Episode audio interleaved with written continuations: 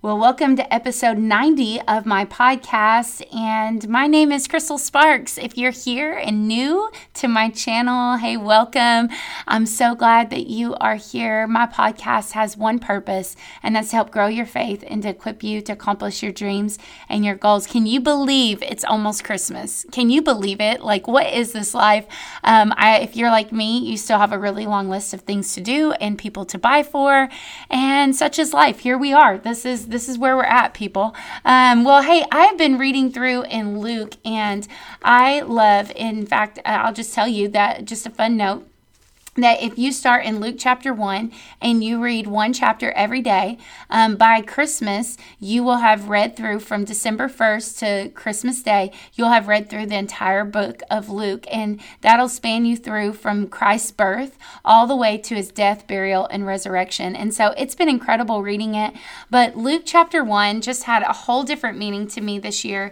And uh, I'm going to start in verse 7. It says that it's this is talking about Zechariah and Elizabeth. Elizabeth, and it says that they had no child, for Elizabeth was barren, on and both far advanced in years. Now, while on duty serving as priest before God in the order of his division, as was the custom of the priesthood, it fell on him by lot to enter the sanctuary of the temple of the Lord and burn incense. And all the throng of people were praying outside in the court at the hour of incense burning. And there appeared to him an angel of the Lord, standing at the right side of the altar of incense. And when Zacharias saw him, he was troubled, and fear took possession of him. But the angel said to him, Do not be afraid, Zachariah, because the Lord has heard your prayer. You know, I, I want to tell you that whenever we read this, sometimes we can just get to a place with God that we are reading scripture that we've heard before, especially scriptures that are associated with Christmas, because I feel like they're read a lot during this time of year. But I want to just show you some things maybe that you haven't seen, or just maybe they're things that you've seen before, but just remind you of them. And the first thing is, I want to tell you that there has been 400 years of silence. There is a time, there's a period from the last book of the Bible being written until this moment that God has been completely silent for 400 years. There's no written record of God saying anything to his people. Everybody had been anxiously awaiting the arrival of the Messiah. And now here we see a man, Zechariah, who goes into the temple to, for the altar of incense, for burning the altar of incense. And God shows up to him. And, and the angel of the Lord breaks the silence with the first sentence that we hear from God the Father in over 400 years. And it's God has heard your prayer. That has just been resounding in my spirit the last few weeks. And I think about just the beauty of how God shows to speak. God's been silent for 400 years. It seems like it's been so long. And He shows up not to speak condemnation, not to show up and speak judgment, not to show up and, and talk about all the ways that the people were failing Him, but He shows up to say, The Lord has heard your prayer. And the beauty of this is that God shows up to a man who has been praying and believing for a child and yet had been barren. The Bible tells us in verse 6 that they were faithful to all that God had commanded them to do. They lived holy, upright lives. Here, this man is a pastor, if you will, a priest in the priesthood. And here he is, and God hadn't granted him his request. Now, no doubt that he had been the one to pray for other people. He had been the one uh, dedicating other people's children in the temple courts. He had been the one watching other families grow. And he himself had never had a child. And it would say by some uh, people, as you read through commentaries, that Elizabeth was 88 years old when she got pregnant. Now, I don't know about you guys, but when the Bible says that they were well advanced in years, like I'm thinking not only were they well advanced in years, like they had a foot, one foot in the grave, right? I mean, she definitely wasn't the age where she should be looking at maternity clothes. Like, this is insane. And God shows up to say, I have heard your prayers. And He shows up in a time in His life that it almost seems like like it's too late. Like his time has passed. Like there's no way this could ever happen. And God shows up and says, Hey, even though it doesn't happen on your timeline, like it's happening nonetheless. And, and I think about this because whenever you read through the book of Revelation, I love that John is letting us know as he's seeing into heaven that there's a bowl that has all of our prayers. And God keeps every prayer that we've ever prayed, even when we forget about them, even when we have put them on a shelf, even when we've walked away. God has never quit on us, like uh, on that prayer that we've prayed. He remembers it. And I think if there's one thing that God would want us to know today to break the silence in our life, is that God has heard your prayers. You know, maybe you're in a season where it seems like God's been really quiet. Maybe you're not in 400 years of silence, but maybe it's been 400 days of silence. And I want to encourage you that when you're in that silent space, I think the thing that God would want you to know is that He hears you even when it seems like He's silent. He hears you even when it seems like nothing's working. He hears you even when it seems like nothing is changing. On December 24th, 1906, history was made. Up until that point, there was a method of communication. It was called Morse code. And Morse code was a series of sounds that they would send out to transmit different messages. Um, this was used a lot by ships out in the sea.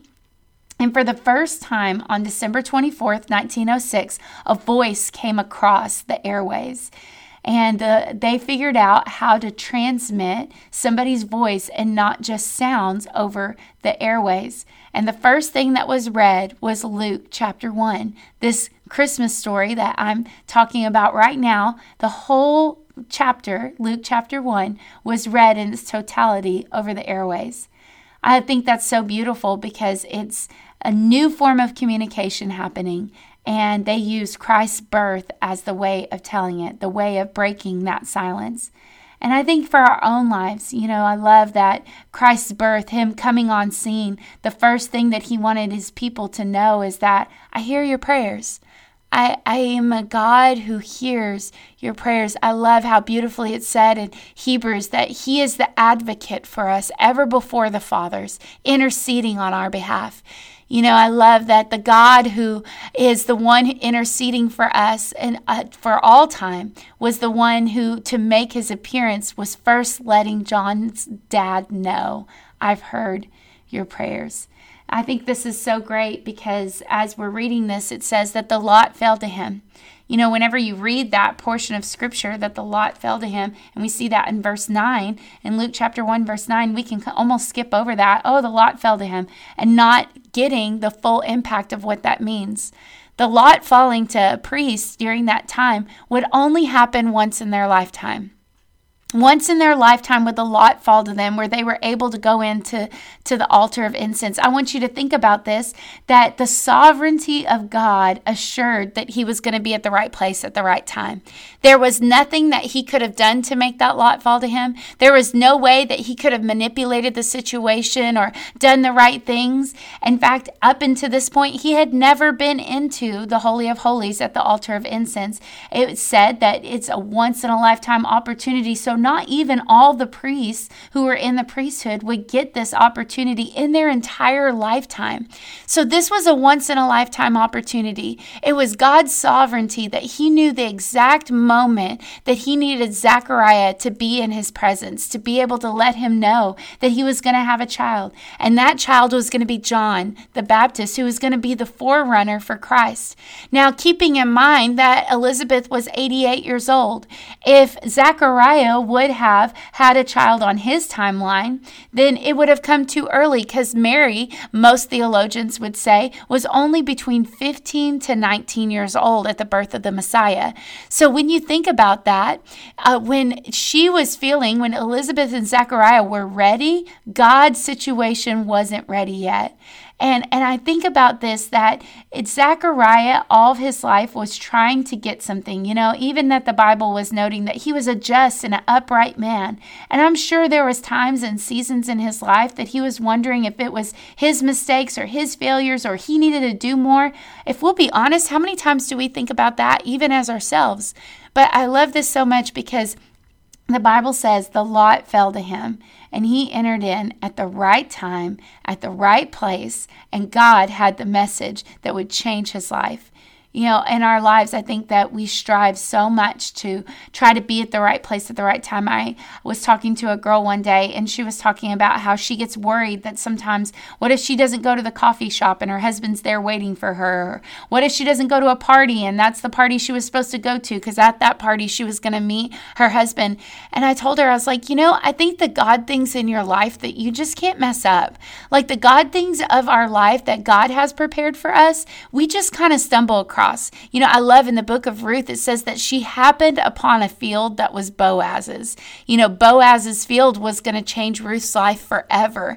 But Ruth didn't have Google's maps. Ruth didn't have uh, Waze. She didn't have this like set out path of how to do it and what time to get there the, the worker's schedule to make sure that she was in the field to be discovered. No, she didn't have any of that. She just had the leading of God.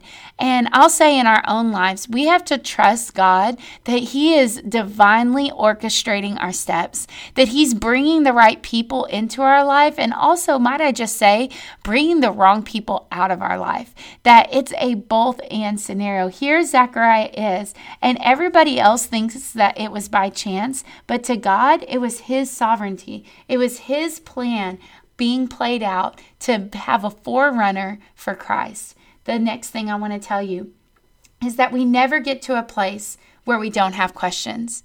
Here, Zechariah is. He is a man of faith. He has been in the priesthood nearly all of his life. Some would say at 13, he uh, was able to memorize the whole Torah, and then he began to shadow a rabbi. And then from that point, he would begin to be uh, raised up in this. And so I want you to think about that all of his life, he has been in the Word, he's been taught the Word. Now he's an older age, and yet when the angel shows up, he has questions.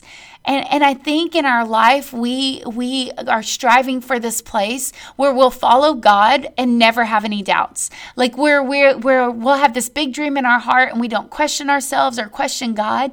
And here Zechariah is, and he's been doing this for a long time. And in fact, his position, some people would say, gosh, he's a priest. Like he's doing all these big things for God. And yet he still had inner turmoil. He still had questions. And I will say that in our lives, we're never going to get to a place where we follow God and don't have questions. We're always going to have things because logic is natural in our human state. Logic is natural, but here's the thing, it's who gets the final say. Does logic get the final say or does faith? And and I believe that as long as we have questions, that's not what's going to hold us back or hinder us. It's when the questions have the final say. It's if we don't have answers to every question that we're not able to step out.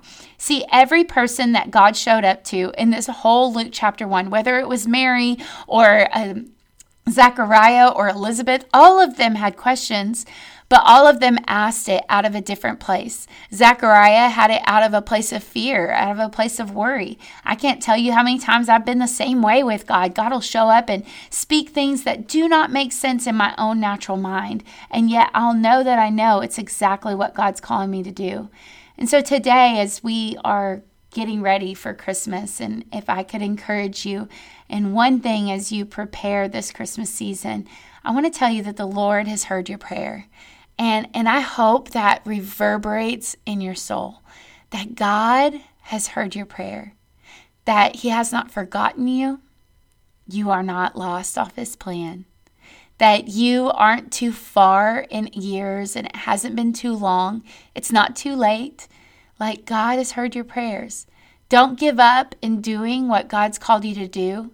Because if Zechariah would have quit the priesthood because of disappointment of God not answering his prayers, he wouldn't have been in there when God wanted to show up for him.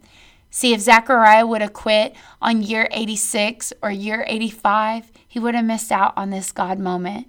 I want to encourage you just keep being faithful to whatever's in your hand. And eventually, God's going to begin to make it all work together for your good. And I can assure you that no matter where you are and what it is that you need, that God has heard your prayer. So, hey, I hope you have a very Merry Christmas from my family to yours. I'm sending you all the love. I hope that you have this Christmas season just surrounded by people that you love and making memories and having sweet moments. And I hope that through this time that you don't get so busy doing everything that you forget about the one person that's truly all about, and that's Jesus. I hope that this holiday season is special, and I want you to know that God has heard your prayers.